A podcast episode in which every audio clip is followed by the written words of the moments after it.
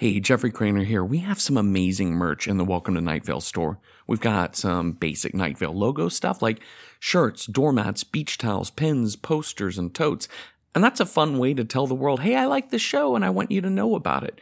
But we also have so much more than just logoed items. We've got quote shirts that have some of your favorite Night Vale sensibilities, like pain is just pain entering the body, all tattoos are temporary tattoos, kill your double, and anything is a pinata if you hit it hard enough.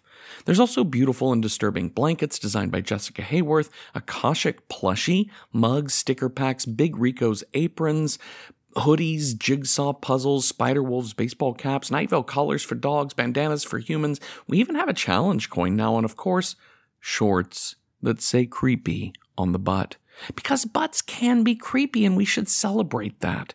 You can get Night Vale merch at welcometonightvale.com. Click on store. That's welcometonightvale.com. Click on store, and hey, thanks. This episode is brought to you by Progressive Insurance. What if comparing car insurance rates was as easy as putting on your favorite podcast? With Progressive, it is. Just visit the Progressive website to quote with all the coverages you want. You'll see Progressive's direct rate, then their tool will provide options from other companies so you can compare. All you need to do is choose the rate and coverage you like. Quote today at progressive.com to join the over 28 million drivers who trust Progressive. Progressive Casualty Insurance Company and affiliates. Comparison rates not available in all states or situations. Prices vary based on how you buy. It's winter and the weather's freezing, quite appalling. You stay in, aloof. But footsteps, yes, that's someone creeping, crying, calling, a stranger up upon your roof. Welcome to Night Vale.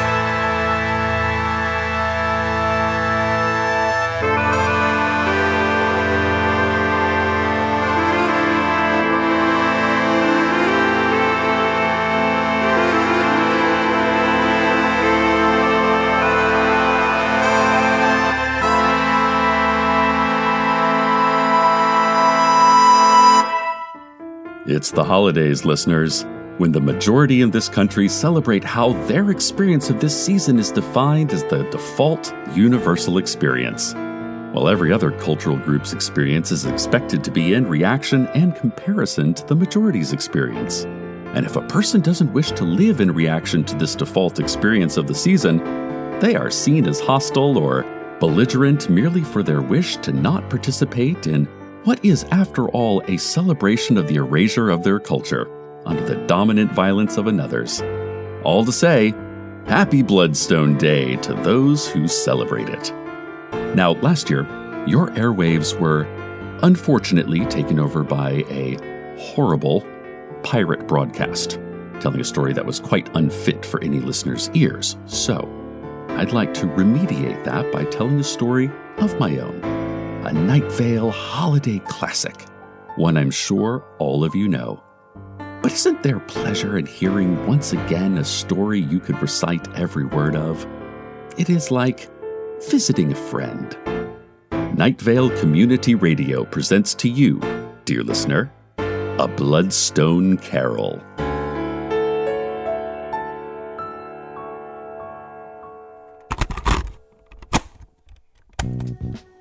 Our story begins on the evening of Bloodstone Day Eve. A Mr. Scrooge was being quite horrid to his employees, underpaying them, shouting, some light flaying, etc. His employees howled their displeasure. Take it up with HR, said Scrooge. This was his way of a joke, as HR had been cast into a pit several days before because they suggested perhaps there could be slightly less flaying in the office. Scrooge valued three things one, himself, two, his money, three, nothing else. He went home from the office quite content with the way he had spent his day. He had made a good deal of money and a good deal of misery, and both seemed fair and right to him. His bed was made by a housekeeper he never met, who came while he was at work and set everything in his home so it looked like no one had ever lived there. Signs of life bothered Scrooge. So I guess it was good news that the person sitting at his kitchen table was dead. Mr. Marley, a business partner of Scrooge's who had died some time before. He looked at it. His skin peeled and bubbled where there was skin left. The smell was tremendous. My God, Scrooge said, what is this? Marley turned toward him as best he could, for he was wrapped in heavy chains. And he said, as best he could, for his tongue was mostly missing, You will be visited by three spirits. I'll be visited by what? Marley muttered, Three spirits again, and then fell heavily to the floor and rolled out of the kitchen awkwardly in his heavy chains. The smell lingered, and Scrooge felt ill. Well, this won't do, Scrooge said. I'm going right to bed and forgetting all of this. And so he did go right to bed, but hardly had closed his eyes when he heard a noise, a guttural slurping sound like someone inhaling paste. Scrooge sat up and looked about the room, but it was as empty and dark and clean as before. Is someone there? He shouted, knowing that the answer was no, and also that the answer was yes. There was no one there, but no one was there. Stubborn, he closed his eyes and tried to send himself determinedly to sleep.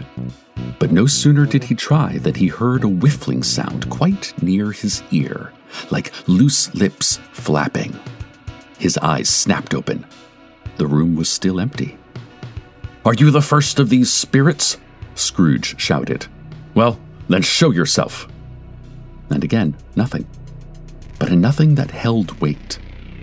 A nothing that was very much something in itself. This time, Scrooge decided he wouldn't try to go to sleep. He would sit up in bed and wait out this so called spirit. If anything occurred, his eyes would be open to see it. Then he blinked. When his eyes opened again, a microsecond later, there was a face inches from his face. The face was too close to perceive any details except a sense of clammy paleness, of eyes that were wide but with no pupils, of a mouth that drooped sideways. Scrooge yelped and scrambled backward along the bed, but it was no good. The face stayed with him, still the exact same distance, nearly pressed up against his own. The face hooted at him a bad joke of a voice, but Scrooge didn't find it funny. He got out of bed, tried to escape, but the face was with him the entire matter where he turned, no matter where he went, this yowling, hairless face hung in front of his own. What are you, spirit? he cried. What have you come to teach me? But this was the ghost of Bloodstone Day past, and like the past, it was inescapable, but had no point, no lesson to impart. It merely was. The ghost moaned, and he felt cold saliva spray over him. The face came even closer until their noses touched, and the face's nose came apart like wet paper mache. Go away, go away, go away! Scrooge cried. And it did go away. As quickly as it had come, the ghost had left.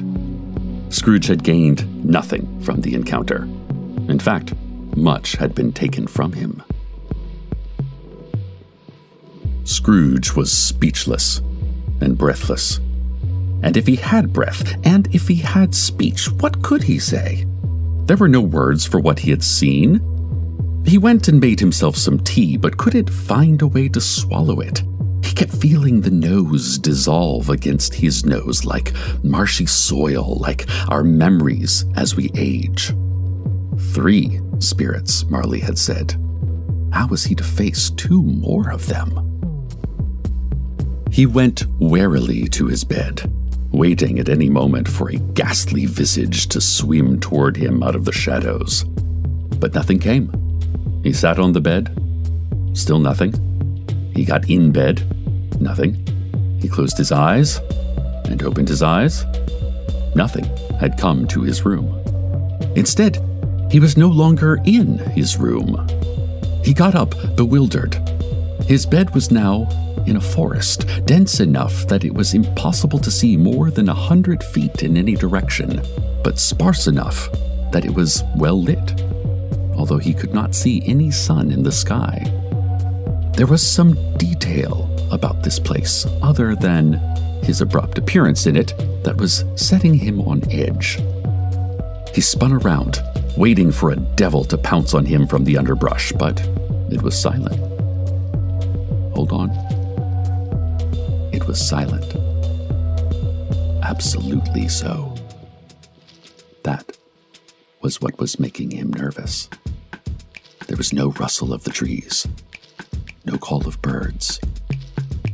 He had never felt so alone. And it was as he thought this that he saw in the distance a figure. The figure was tall and gray and shaped like a human, mostly. It had a wide mouth, and it was screaming. But Scrooge couldn't hear it. He wanted no part of whatever this figure represented and turned to run. But when he turned, the figure was there too, absolutely still, absolutely silent, and screaming in mortal terror. Scrooge did not know how he knew it was terror, only that he knew. Fear was thick in the air. He could taste it on his tongue. This figure was terrified, and it was still, and it was silent.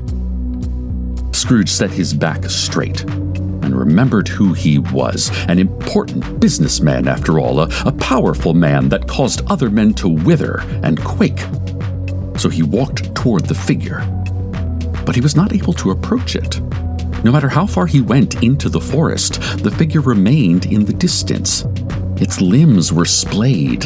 It was dozens of feet tall. Its mouth was wide. It was screaming, and there was no sound at all. Finally, Scrooge couldn't take it. He screamed back. And that's when he found he could make no sound either. There they were the figure and him. They were both terrified, and neither of them could make even the smallest squeak, even the tiniest whisper of fear. Without release, the fear had nowhere to go, and it prowled Scrooge's ribcage a wild animal seething in captivity. If he could, Scrooge would have torn it out of his chest, but he couldn't. He could only stand there and face the figure of the ghost of Bloodstone Day present. Both of them could scream silently. After hours of this, perhaps even days, he found he was back in his bedroom. Yet no time had passed at all. Scrooge wept. He was envious of the ghosts, whose job it was to haunt. He no longer wanted to be himself, whose job it was to be haunted. He muttered as he wept, a mutter of envy. I wish I were dead. Oh, I wish I were dead. From outside, the sound of the weather seemed to echo his words.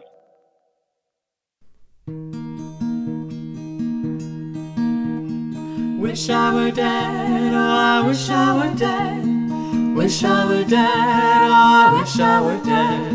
When thoughts of you get stuck in my head, oh, I wish I were dead, oh, I wish I were dead.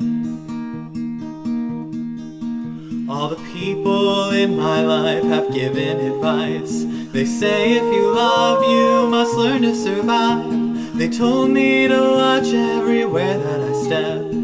But I didn't listen, now I'm stuck in your web. Wish I were dead, oh, I wish I were dead. Wish I were dead, oh, I wish I were dead. When thoughts of you get stuck in my head, oh, I wish I were dead, oh, I wish I were dead. Oh, this feels like a misstep, oh, what a mistake. But I've fallen in with feelings that I cannot shake darkness that pulls me is dragging me down, and I think that I might be willing to drown. Ooh, ooh.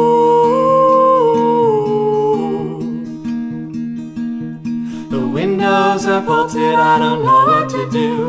I never really wanted to be in love with you. Now I can see that the sky has turned blue. I guess when we're together, the world's miserable too. Wish I were dead, oh, I wish I were dead.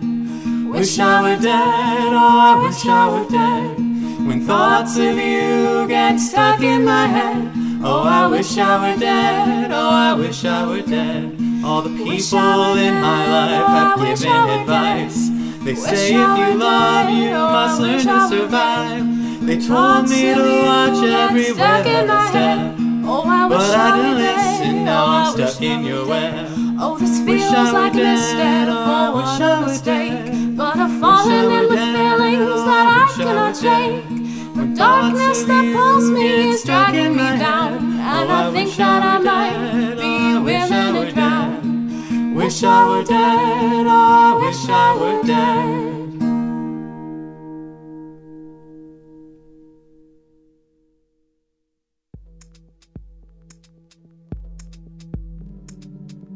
Scrooge lay in his bed, shivering, waiting for the visit from the third spirit.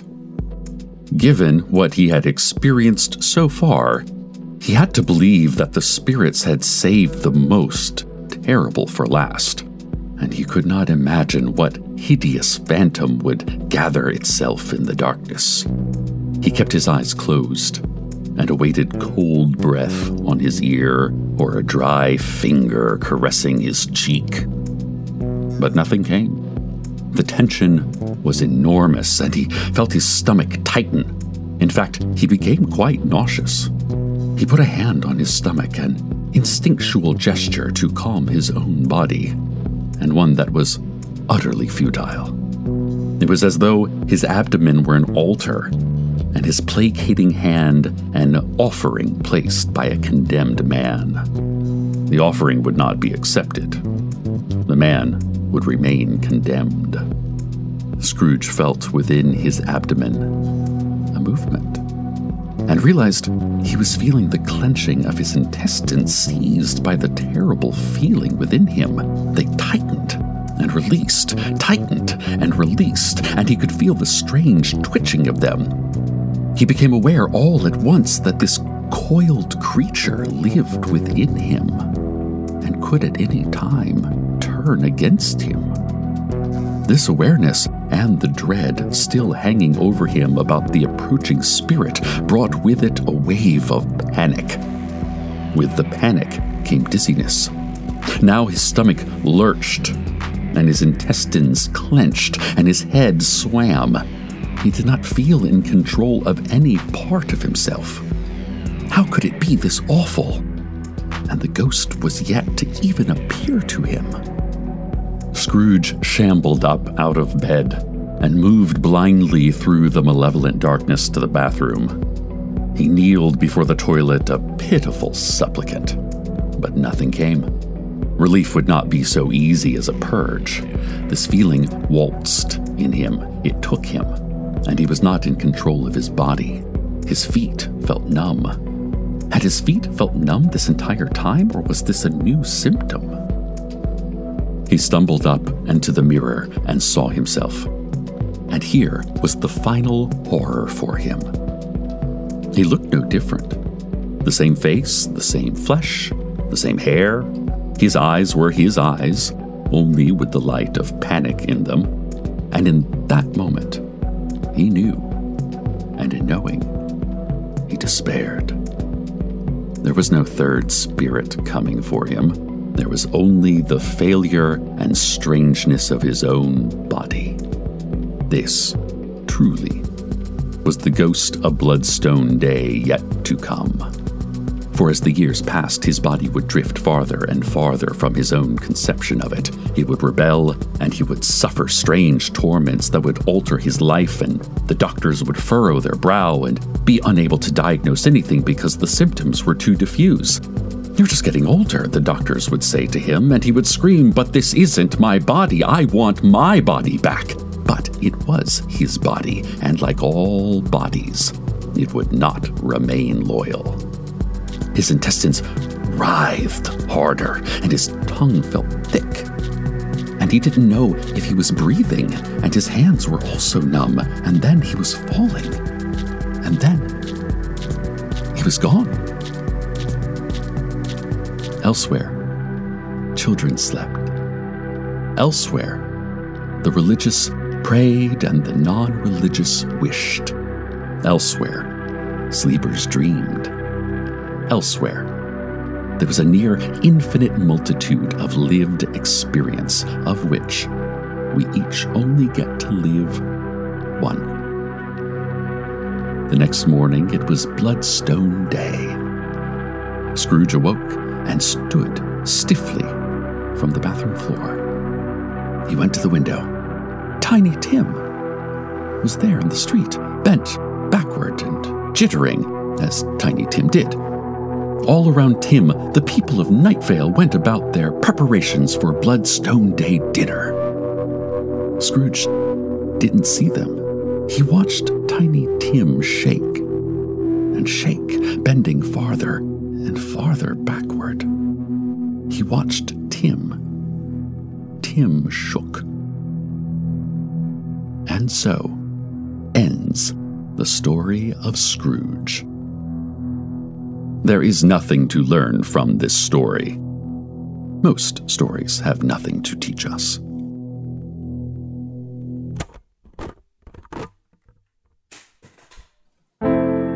It's winter, dear and frightful listeners. The days are hot and the nights are cold, and I hope you have someone out there who cares for you. And if you don't, then know that I care for you, and know that you are never truly alone. For in the darkness, there are always others with you, whether you like it or not. Don't open your eyes unless you want to see them. Have a happy Bloodstone Day, and good night, Night Vale. Good night.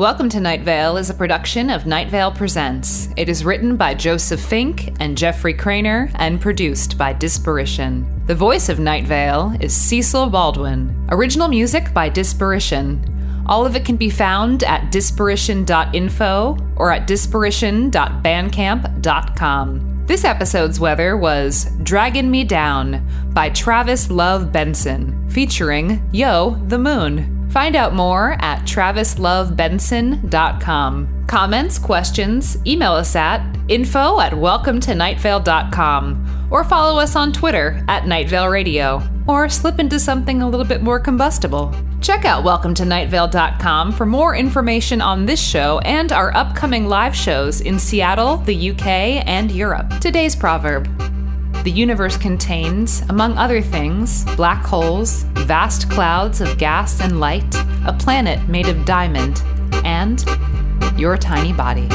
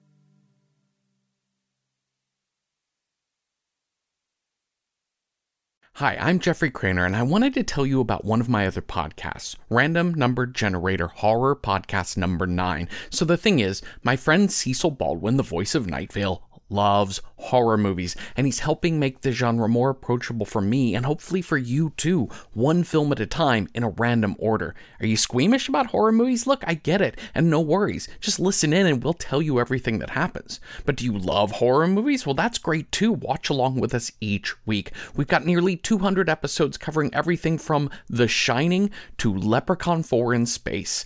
I'm serious. We go in a random order. So check out Random Horror 9 wherever you get podcasts. From